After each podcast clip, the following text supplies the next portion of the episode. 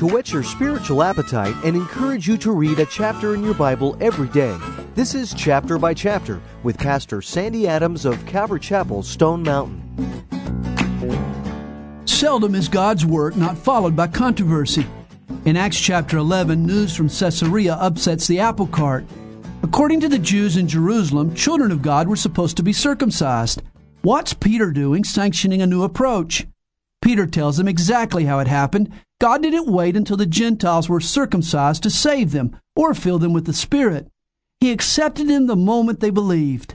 How could Peter deny Cornelius' clan a believer's baptism? Who was he to fight with God? And who are we to slight those that God has saved just because they don't wear the same badge of designation we display on our chest?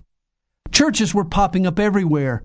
Barnabas was chosen to journey from Jerusalem to encourage the church at Antioch, and he saw they needed help. Barnabas recruited the tiger from Tarsus, a tenacious evangelist named Paul. Paul was from a Greek culture and had a background in Hebrew. He would make the perfect teacher.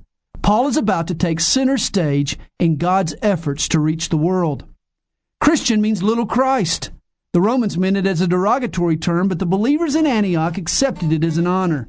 Is your life a miniature model of what others can see in the Savior? Are you Christian in the truest sense of the word? This is chapter by chapter, and each day at this time, Pastor Sandy Adams will summarize for you a chapter in God's Word. For a complete tape study of today's chapter, you can call us at 8777 by chap.